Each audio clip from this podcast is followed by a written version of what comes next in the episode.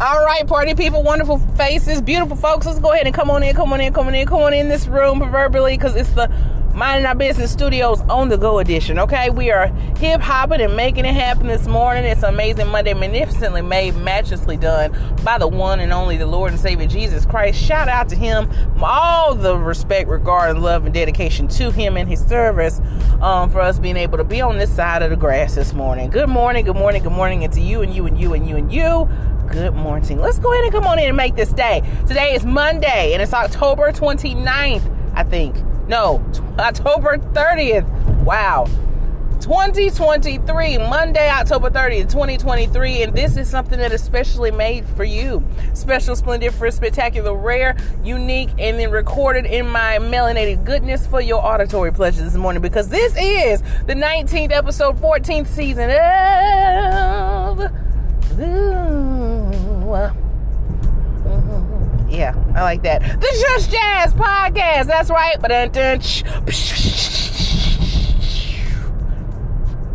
and again to you, I said good morning. I got tickled at that. Let's go ahead and come on in here. All right, so old business first. The weekend, because today's Monday. We always go over the, the weekend.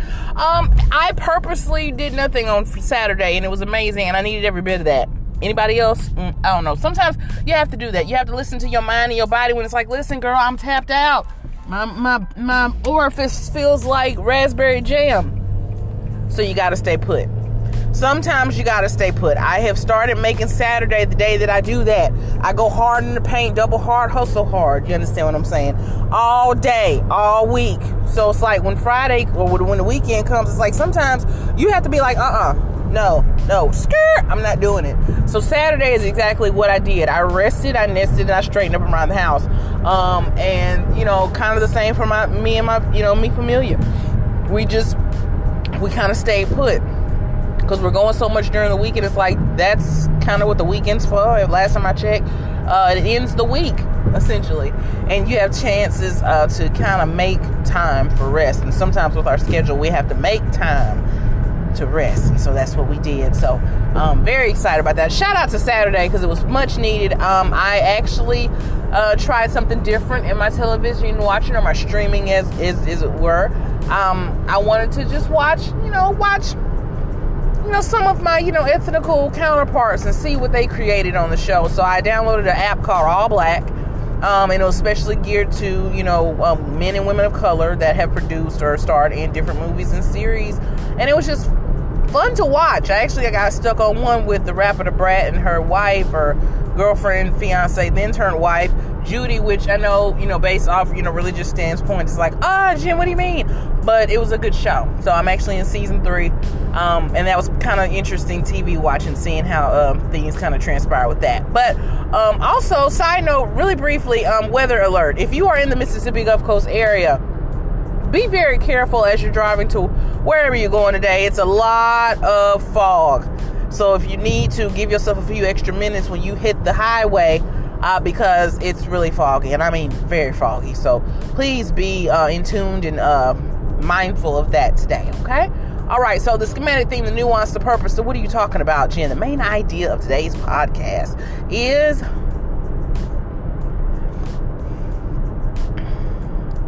being over it to overcoming, over it to overcoming. Let's talk about it. Let's unpack that. Um, that's kind of where I am. I am over it in a lot of different areas in my life, but because I am in the space of being over it, those same things I'm overcoming. So, for me, I am over being in one sided relationships. I'm over being in a relationship with someone that's unhealed and you having to deal with the blowback from that. I'm over feeling like I have to raise another woman's grown child, if I could just be honest about it. Or, you know, grown, you know, you know, supposedly grown man, adult, or individual, but you really have childlike qualities psychologically, you know, uh, mentally, um, how you prestidigitate, how you communicate. Um, and things of that nature. I'm tired of because I'm nat- I'm by nature a fix it type of gal. I like to get things done. I like to make sure it happens because I have no choice because you have to, right? But then at the same time, when you are dealing with, you know, another grown individual or supposedly grown individual, it kind of throws a hitch in the giddy up when you're the only one that is behaving or reaching or teaching or communicating in a mature way. It, it, it becomes very draining because you're literally loving under the level with with with with which you need to be. I'm gonna go back and say that again. Because when you're dealing with that, um, or you're in the midst of dealing with that, or allowing it in that space of your life, or however the case may be, it's because you're loving under level. And you kind of have to stop that because it's draining and it wastes your actual relationship potential dealing with somebody that's not on your level in the love department. So that was one of the areas where I was over it and becoming. Over it and becoming. Over it and overcoming. Over and overcoming is the theme for today.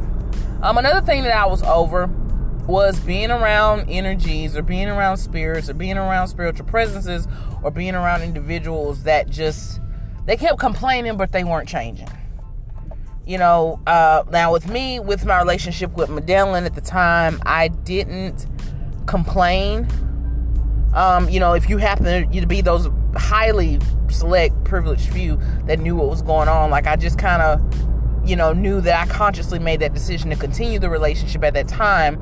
And I, you know, just kind of travailed or kind of just stuck through it the best way I knew how. Um, I was still trying to make, you know, in this regard, I was making a mountain out of a molehill.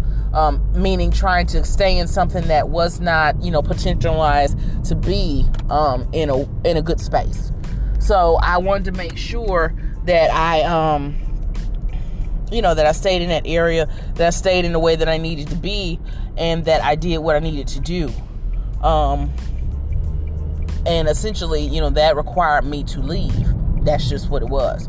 High of a comma, um, you know, just it goes in in with that, you know, over it, but you know, becoming over it and overcoming um, those things that I got tired of were the things that fueled me for the greatness that is already starting to unfold or that has unfolded in some areas, but that is continuing to unfold in other areas, particularly in the love department. You know, when you get out of something that you're that makes you love under level, you know you're really able to just enjoy life that that is definitely i tell people all the time that is a burden that you don't have to be bothered with anymore um, so that's why a lot of times when I say I'm unfiltered and unbothered, because like literally when you get out of that space, you know, especially when it comes to your heart, like when you get out of the space of the love matter that is not on your level, like you literally start to glow up in every other space.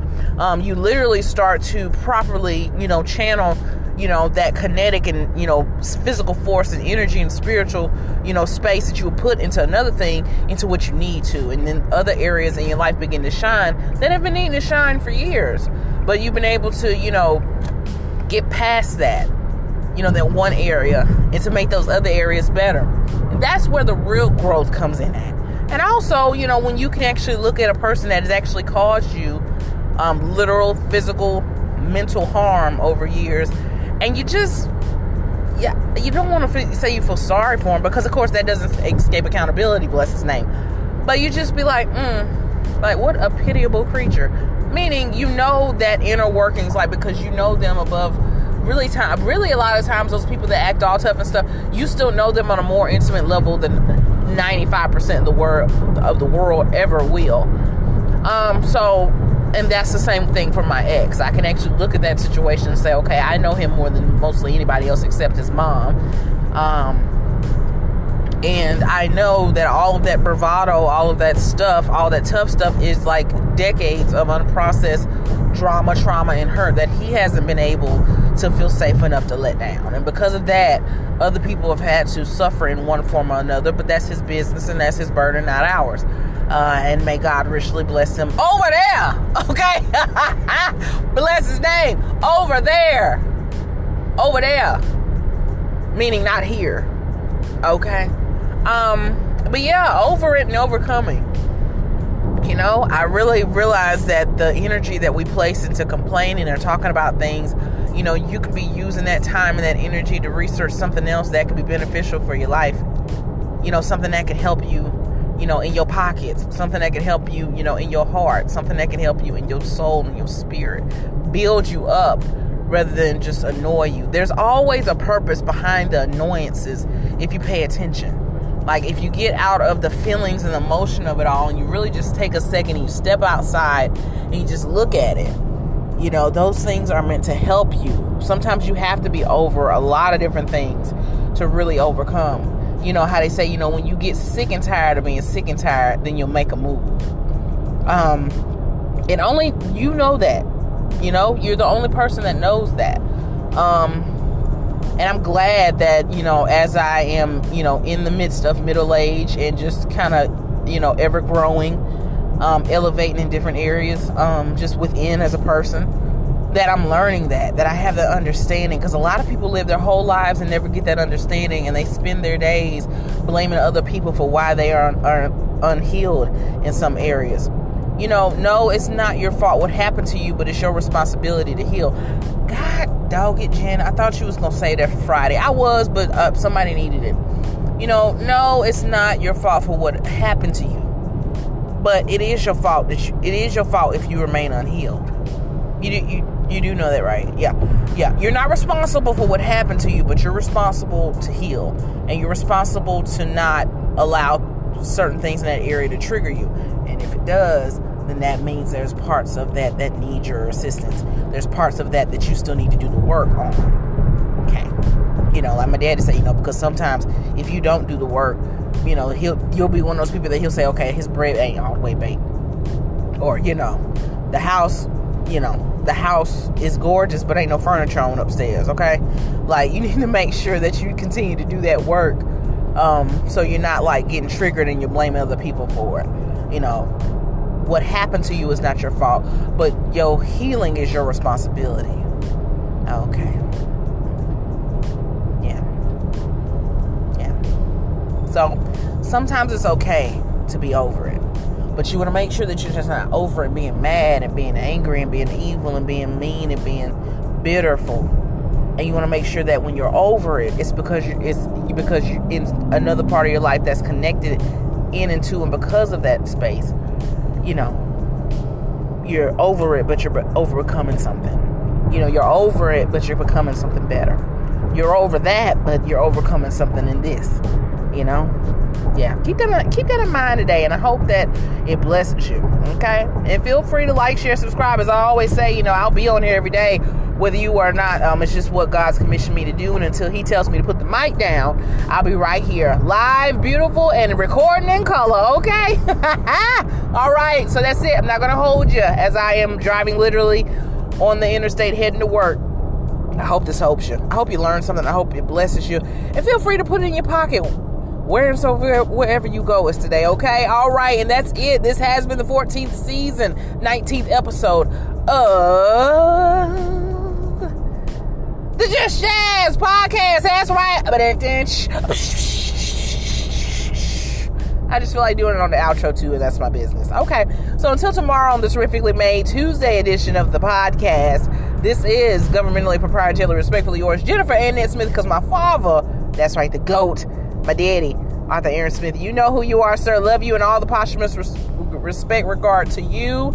As always, on every single episode, it goes to you. And um, to each one of you, um, I know you haven't heard in a while because, you know, I, I kind of get out the door earlier than she's like really awake. But my mama says a woohoo to you, and we hope you have an amazing day today on this Monday. Okay, again, feel free to listen to this, loop it, put it on repeat, send it to somebody that you know may need it, or yourself if something has blessed you on here. Okay, and again, um, per the USPTO. This is federally trademark pending. It's Jen on the mic.